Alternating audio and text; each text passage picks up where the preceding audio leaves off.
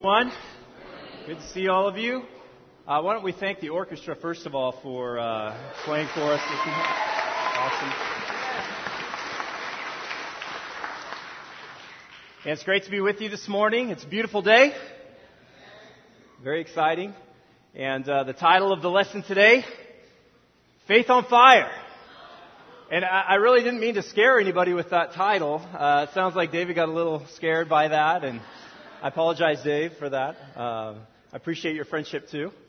And, uh, you know, Faith on Fire is really a goal that I think all of us should have.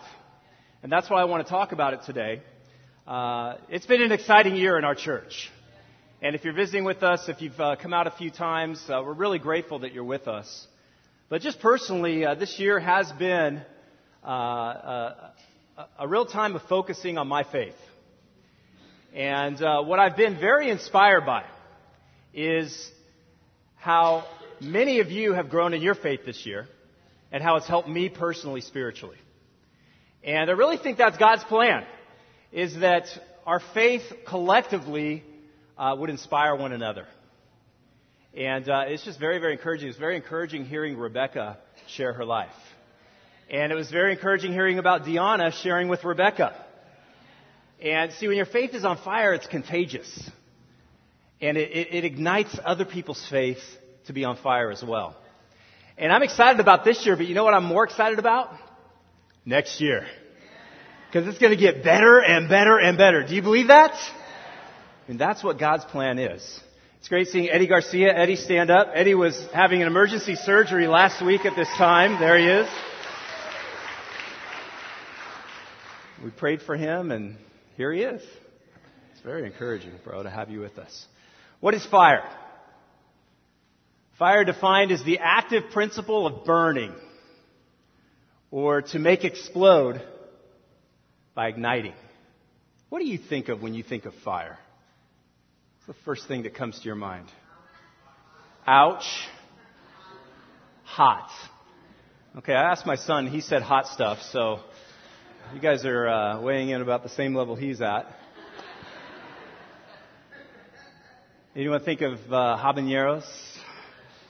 How many people have eaten one of those? Is your mouth on fire?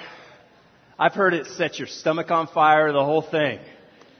We used to have rook nights in the campus ministry. It's a game of cards, and if you lost the game, you'd have to eat some habaneros. Plural. It was a rough night after that. I made sure that I didn't involve myself in those games. You know, God wants us to have a fiery faith. And I believe that He's leading us in that direction as a church. And uh, when, when you really have a goal of setting your faith on fire, sometimes there's bumps along the way. Have you ever experienced that? When you make a decision, I want to do something awesome for God. I really want to commit myself to God. I really want to give myself fully to God, what happens? Usually there's a speed bump right there that next day. Usually that next morning you have a hard time waking up because your alarm didn't go off. Or you hear some discouraging news. Something challenging happens with your family. And yet we want to be the kind of people that are on fire. This is something uh, Charles Spurgeon said. He said, set yourself on fire. This is a preacher and people will come from miles to watch you burn. I like that quote. He was a preacher and he had thousands of people come and listen to him preach. He preached with passion and energy and zeal and heat and fire. And he believed this. He believed you, you set yourself on fire for God. It'll be contagious. You won't be able to stop it. And we live in a, an area of the United States where fires happen quite a bit, don't they? I remember last year the, the fire that happened in Chino Hills, and we had to drive at midnight, Stacy and I, to go get her dad. We had to go through the police lines, and literally the fire was on the hill above his house. And we had to go in and, and get just all of his immediate, most important things and grab a, his cars and drive. And he stayed at our house for a couple of days. And some of you had to leave, I remember, on Sunday uh, that lived in Diamond Bar because the fire had turned that direction. And you, we, we had to make an announcement at the end of church. If you live in Diamond Bar, go home. You know, fire is, it's an amazing thing if you think about it. The Bible talks about fire over 500 times. And it uses fire in a lot of different ways. I find it very interesting. The Bible talks about fire in the sense of God's presence or God's spirit, and it also uses fire to describe hell. Does it get your attention? How can fire be used to describe both of those things? But it does. God speaks to Moses through the burning bush in the presence of fire. God's presence for the Israelites was a, a, a pillar of, of fire at night. It represented the Holy Spirit. It represents revival in the church. Fire does, but it also represents hell. See, fire gets our attention.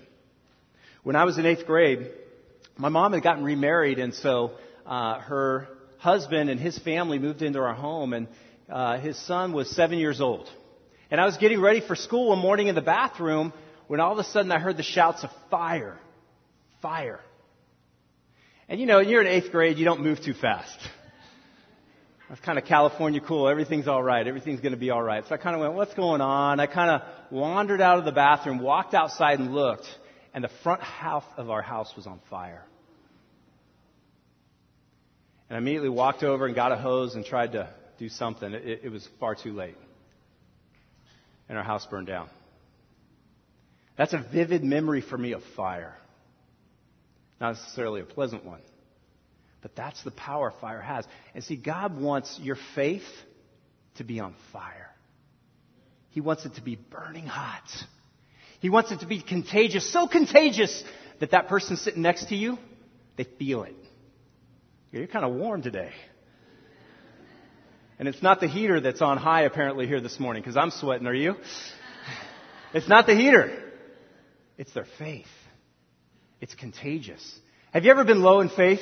Raise your hand if you've ever been low in faith.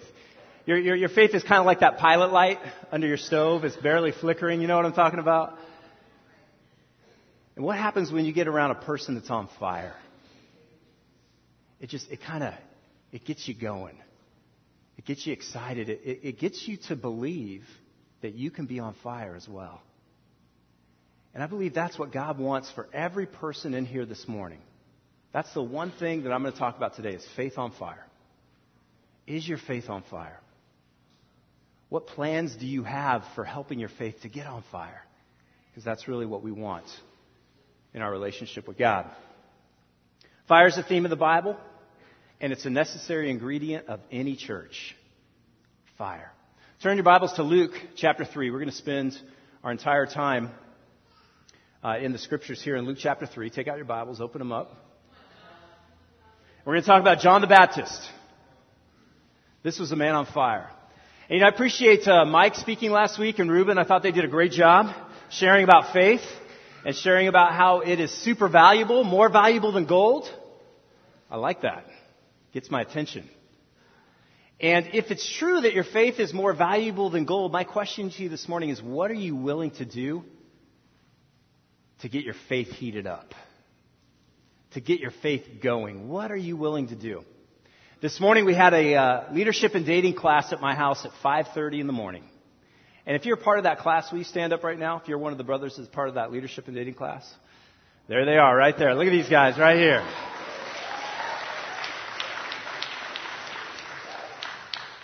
I, I did not say be seated.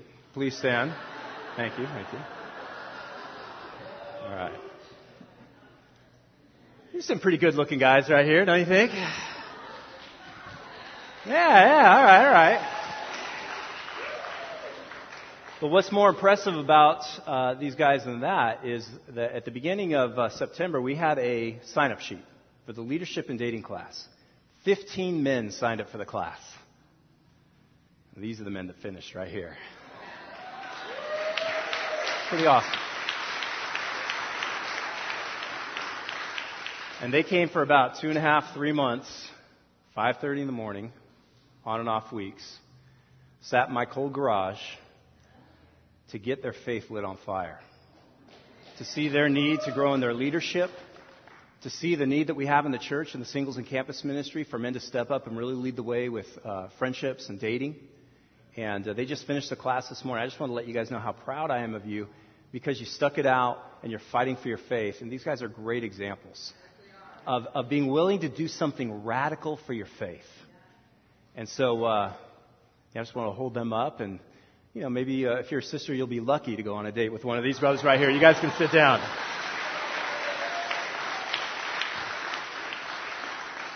Luke chapter 3, verse 1. In the 15th year of the reign of Tiberius Caesar, when Pontius Pilate was governor of Judea, Herod, tetrarch of Galilee, his brother Philip, tetrarch of Iturea, and Trachonitis, and Lysanias, tetrarch of Abilene, during the high priesthood of Annas and Caiaphas, the word of God came to John, son of Zechariah in the desert. He went into all the country around the Jordan, preaching a baptism of repentance for the forgiveness of sins. John the Baptist, where is he? In the desert. Why is John the Baptist in the desert? I believe that this is very representative of where the Israelites were as a people. They were in the desert spiritually. Things had not gone well for a long, long, long time. And you know what happens when things don't go well in your life for a long, long time? You get desperate. You get thirsty. Thirsty for something different. You start looking around at your life and you go, man, this isn't really I need something different. I need something different than what everyone else is doing. And this is exactly what Rebecca was sharing about. You're just kind of going with the flow, being like everybody else, and something's missing, something's not right. Have you ever felt that way? I know I have. And John's in the desert, and he begins preaching. He's spending time with God, and this time with God, it prompts him. It, it builds a passion in him to preach the Word of God. And what does he preach? He preaches that people need to repent. Now, what does that mean? People need to repent. It means you need to change your life. Imagine if this happened today. Just imagine for a minute there's some crazy looking guy over in Palm Springs, out in the middle of the desert, dressing kind of weird and eating weird stuff like grasshoppers and honey, and telling people you need to repent, you need to change your life. Do you think people will really pay much attention to him? Honestly. Do you think people would drive out from Los Angeles just to hear this message? I don't think so. And yet, people went out to John to be baptized by him. People went out to John to hear, you need to change your life. You tell people that today, you need to change your life. What are they going to say to you? Mind your own business. Leave me alone. I'll do what I want. Israel, the Israelite community was so desperate, so desperate for any flame, any flicker of faith, that when John spent the time that he needed in his relationship with God, it was contagious. It meant something to the people. They wanted to be a part of it. They wanted to be around it. But, you know, look at the men that are listed in the scripture. Tiberius, Pilate, Herod, Ananias. These were not good men. They were not noble men. They were not men worthy of looking up to. They, they had their positions. They had power and they were willing to do anything to retain it. But if we want our faith to be on fire, then the Word of God must descend on you the way it descended on John the Baptist. We live in a corrupt and a dark world. Is there any debating that? And just like the world needed John's faith to be on fire in his day, our world needs your faith to be on fire. Notice I didn't say our faith. Because it's so easy to come to church, just kind of sit in this group and feel good. The world needs your faith. And I want to help you see that this morning. It needs your faith to be on fire. What are you willing to do for your faith to get on fire? And I really want to hold up the campus ministry. I love the campus ministry. I love being a part of the campus ministry. I love being an old man in the campus ministry. I do. I do. I go out there to campus and I wear my hat and I try to look young, act like I belong there. Probably about two or three more years, they're going to start thinking I'm a professor instead of a student, but I'm going to hold on as long as I can to giving that impression. But the, the brothers and sisters, we talked about it. You know, the, the, the year wasn't going like we wanted it to go in our faith. And right about September, we decided, you know what, we're going to do something different. We got to do something different. We're going to fast two days every month for God to move in our ministry. When's the last time you fasted a couple of days? And I mean nothing but water. You realize how dependent you are on God real quick. It's funny when you fast for a day, the smells that you start smelling. You be in the middle of nowhere, you can smell Burger King. You're like, oh, where's that Burger King? Every advertisement that comes on the television when you're fasting is about food. And it all looks good, man. It all looks good. Even some, you know, nasty stuff that you don't normally eat, like Taco Bell, you're like, man, that looks good. When did Taco Bell come out with that thing? I gotta get me some of that. A couple of days go by and you realize how weak you are physically. You know, it just got cold outside, didn't it, recently, all of a sudden? I can't believe how cold I get. It's not even that cold, and I'm cold, and I need like jackets and stuff. I can't survive when the temperature changes about 20 or 30 degrees. We are weak people in our nature.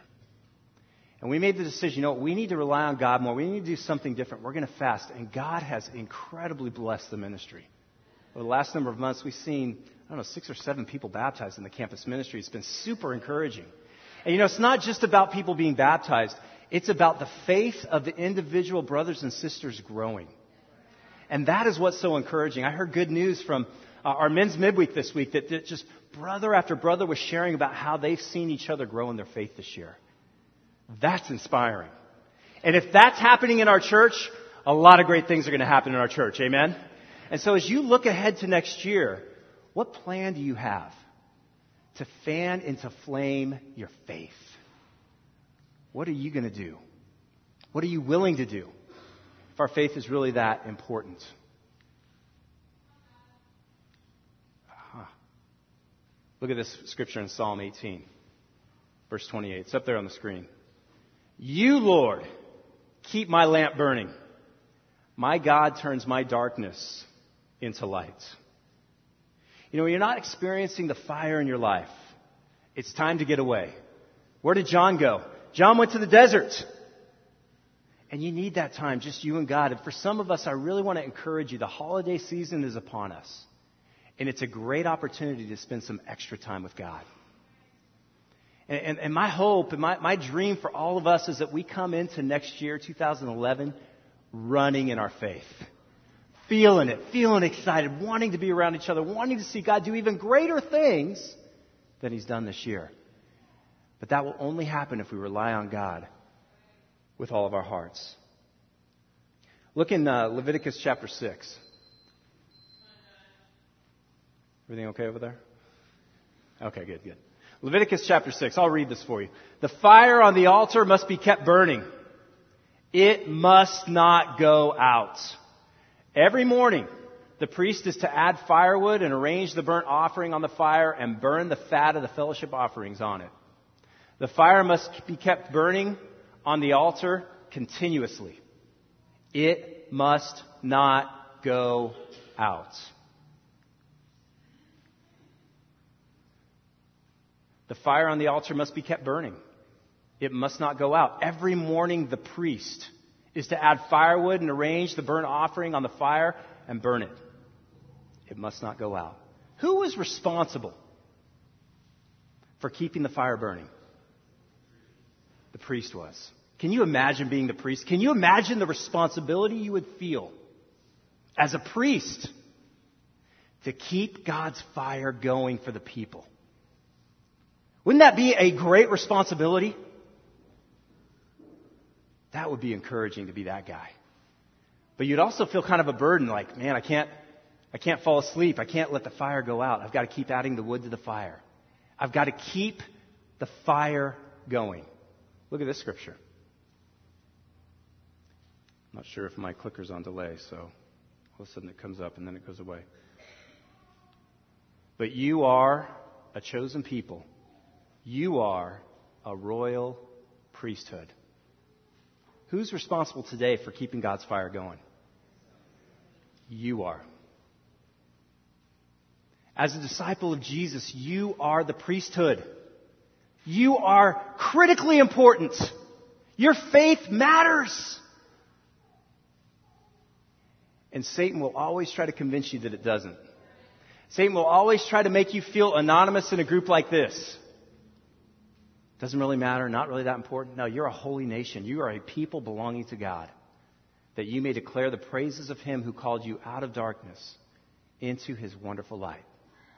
The responsibility, Old Testament, was the priest to keep the fire going. But in the New Testament, God gives us all the opportunity to share in the priesthood. Keep the fire of your faith going. It matters. You, Lord, you, Lord, keep my, my lamp burning. This is where we have to go to keep our fire burning. Our time in God's Word, our time in prayer is essential. Because if God's fire isn't burning in your heart, you'll never make the sacrifices necessary to reach your full potential. The man or the woman that He wants you to become in relationship with you. Because being allowed, being, being on fire for God will allow you to overcome anything in your life that gets challenging. And we've had some unique challenges in our family this year, and I'm guessing you've probably had some too. And I believe that it's because collectively we've decided we're going to go after our faith. And you know what happens when you make a decision like that? The alarm doesn't go off in the morning. You get some bad news. Something really rough can happen. You, Lord, keep my lamp burning. You are the one that turns my darkness into light. Deuteronomy chapter 9 verse 4. After the Lord your God has driven them out before you, do not say to yourself, the Lord has brought me here to take possession of this land because of my righteousness. Sometimes we think, well, I can't really have an impact on people because I'm not that righteous. Well, look what God says in His Word. He says, no. It is on account of the wickedness of those nations that the Lord is going to drive them out before you. Not because you're so awesome. Not because those brothers are so awesome that come at 5:30 in the morning. It's because we live in a corrupt world. It is not because of your righteousness or your integrity that you're going to take possession of their land, but on account of the wickedness of these nations. The Lord your God will drive them out before you to accomplish what he swore to your fathers, to Abraham, Isaac, and Jacob. Understand then that it is not because of your righteousness that the Lord your God is giving you this good land to possess. For you are a stiff necked people. Wow. Why is God going to work in our world today? Because you're perfect? Because you're good? Because you're sort of good? That's not going to get it done. But I have two insights in the scripture that I think are going to really encourage your faith this morning. Is the world any less wicked today than it was then? The world's still wicked. Are you any more perfect than these people were? No! Awesome, God's gonna work. World's corrupt, you're imperfect. Sounds like a perfect recipe for God to work. The problem is, a lot of times, because of our imperfections, we don't give ourselves fully to God. We go, oh, what's the point? I'm not good enough. Oh, I messed up this week. I blew it. Yeah, I really appreciate my friend Tate Burns. Tate Burns and I have become really good friends this year. It's one of the really encouraging things uh, that I appreciate about this year is Tate's friendship. He says, you know what I appreciate about every morning? It's a new chance. It's a new opportunity. It's a new start. I don't think of things that way. I carry my sin with me into the months and years beyond. You know what I mean? I'm so bad. And, and it's true, I am so bad. But, but, but God's going to work in spite of that. God works for his own glory in a dark world. And he wants to work through you. He wants your faith to be hot, even though you're not perfect. Sometimes we wait to act on God's promises until we get perfect. And you're still waiting. Still waiting. That website is still loading. Loading, loading, loading, loading. What is it that blocks your faith? We've talked about this throughout the year. When uh, I was 25 years old, I had my last chance to play professional soccer. It's my last shot. I wanted to make the most of it. And I'd always had these shin guards that I wore that really bothered me. They're made out of cloth and they have these plastic inserts and they, just, they just weren't that strong. And so I decided, because I was a goalkeeper and I didn't really need, you know, small shin guards. I need some big. I, I decided I'm going to get some body armor. My last chance at playing professional soccer. So I got these big giant shin guards. They made my, my legs look huge. And I went out there on the field and I just felt more confident. Anyone wants to try to get into me, they're going to get a taste of my shin guards. You know what I mean? And so it's the biggest game of the year, and, and, and, and one of their players gets a breakaway. It's just me and him. And my defender's coming across the field, and we have this big collision. And I, I dive one way and make the save. My defender tries to kick the ball. He misses, and guess where he kicks me? Right in the shin. And breaks my leg right in half. I ought to sue Adidas for those shin guards. You know, I mean, they were brand new. You know, I put so much faith in those shin guards. They didn't do a thing for me. My faith was misplaced. It's misguided. I thought, man, I, look at me. I look good. I look strong. I even had New Jersey on that day. Feeling good about myself. But I put all my faith in my equipment. You ever do that? Well, I'm part of this really good church. You talk, you talk up your church.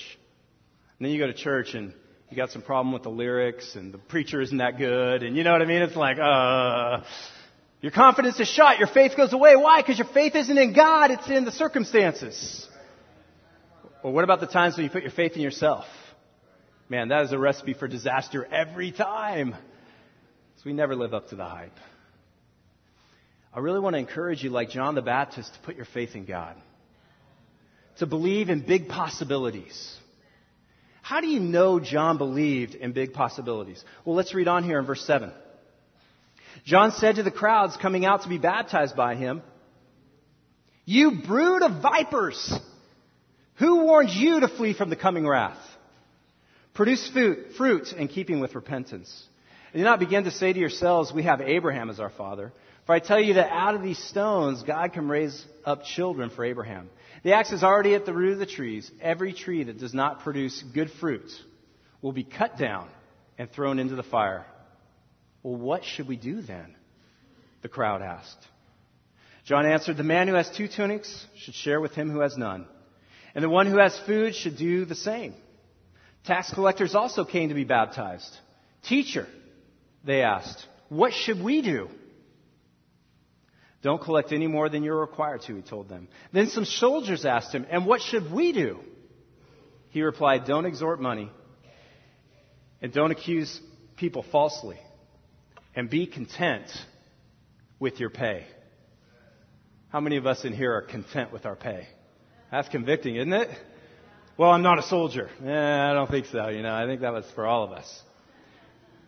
What do we see about John the Baptist?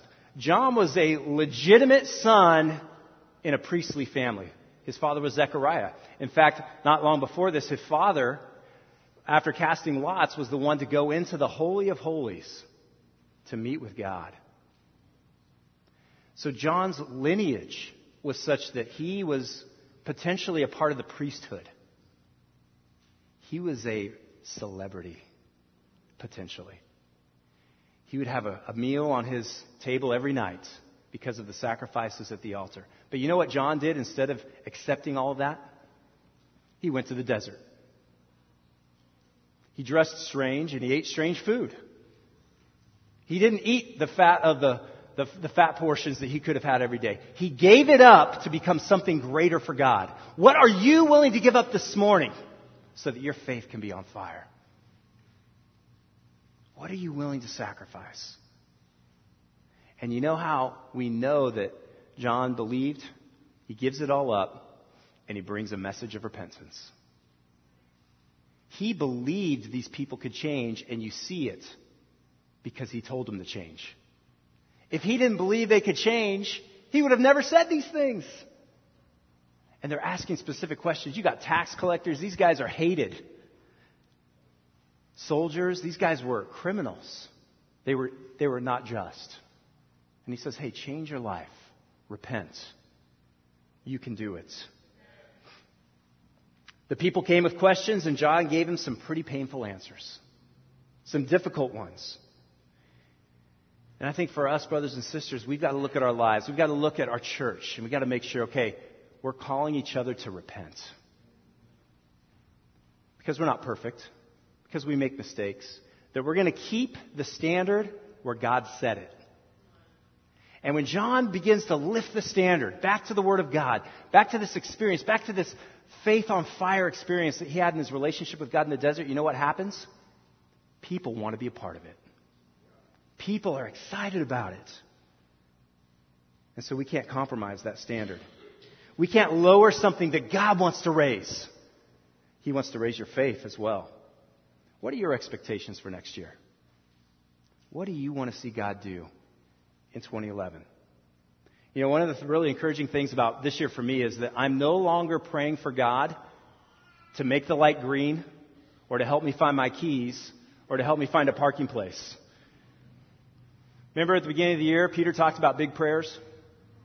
And how a lot of us just pray for like the light to turn green or a parking spot at the busy holiday season. I stopped praying for those things. I'm lifting my faith. I'm praying for bigger things. But you know what happens over time when God doesn't answer my big prayers?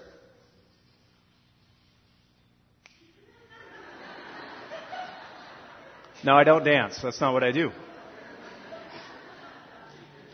When God doesn't answer my big prayers, I don't start praying for the light to be green again. I just stop praying. Can anyone relate to that? That's my struggle. I found myself over and over this year in a place where I've stopped praying, and it's so convicting. It's like, man, can't I get this? What's the problem? Why can't I get it? Yesterday was my spiritual birthday. Thank you. 16 years in the faith. There I am, my baptism. I don't know if you can see that totally. 16 years ago. Wow. Man, I'm getting old. There's people at Santa Barbara right there on the cliffs getting ready to go down Anacapa Steps to get baptized December 4th, about noon, the Pacific Ocean. It's a great place to get baptized. Just me and my friend. My, one of my uh, friends from high school actually came to my baptism. I was really encouraged. You know what this got me thinking about? I'm 16 years old in the faith. Now, honestly, for how, how many of you that sounds like it's pretty old? Raise your hand if, if it honestly sounds like, wow, that's pretty old. Okay. The physical equivalent is that I'm a teenager. I'm 16. I'm just getting my driver's license spiritually.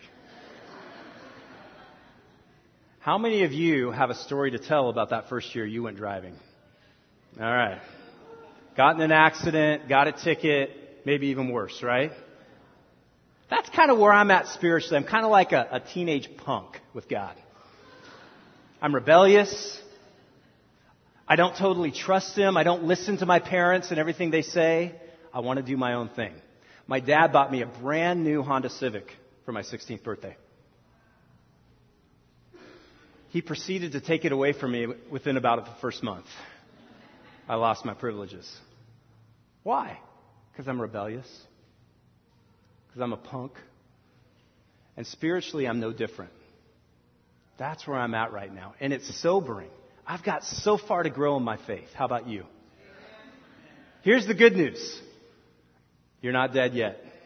We're all here still. God must believe in us, right? At least one more day. God believes in you. He believes in me. And look at what John says here in verse 15.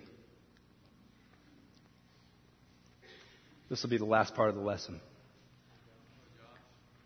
The people were waiting expectantly, and all were wondering in their hearts if John might possibly be the Christ. John answered them all, I baptize you with water, but one more powerful than I will come the thongs of whose sandals I am not worthy to untie. He will baptize you with the Holy Spirit and with fire. His winnowing fork is in his hand to clear the threshing floor, to gather wheat into his barn, but he will burn up the chaff with unquenchable fire. Many other words, John exhorted the people and preached the good news to them. One more powerful than I will come. You know, the, the, the, the, great news for all of us this morning is that there is one more powerful than you that can fuel your faith. And John had that conviction himself. He said, No, I'm not the Christ.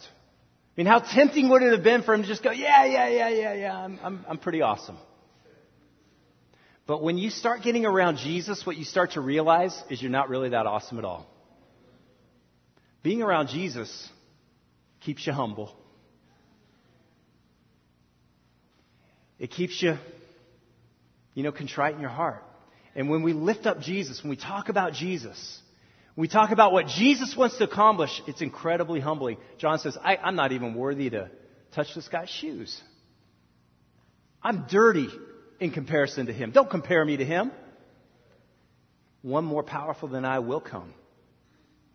And when Jesus does come on the scene, what does John say? Look, the Lamb of God that takes away the sins of the world. His disciples go, Well, who do we follow? Follow Jesus. He must become greater, I must become less. That's what's going to fuel your faith. That's what will get your faith on fire. Is when you put yourself around Jesus. You, I want to be like him.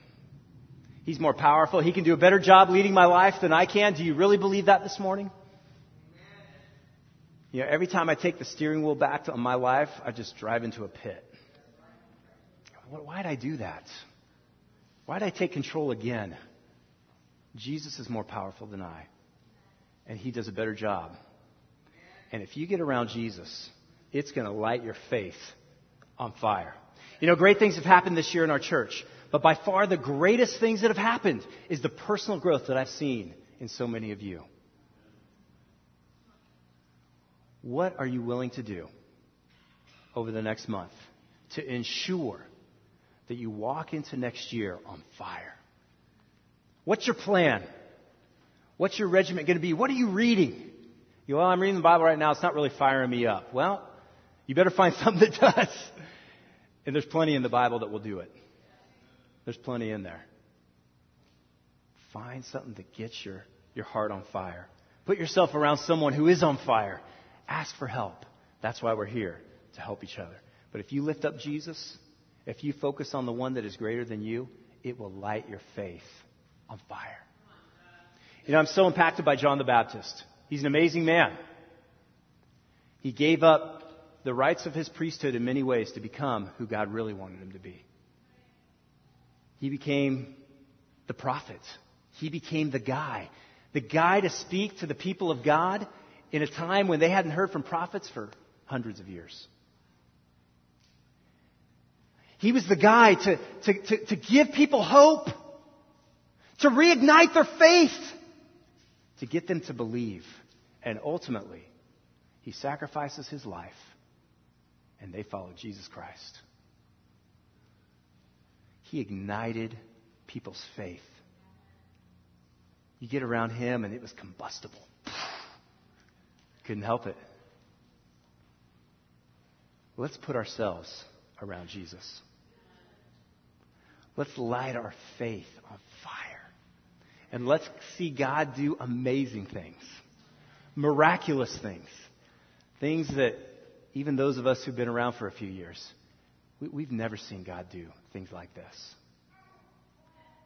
Spend some time with God in prayer. Spend some time with Jesus in the Word and allow Him to ignite your faith. Let's be a church with faith on fire. Amen.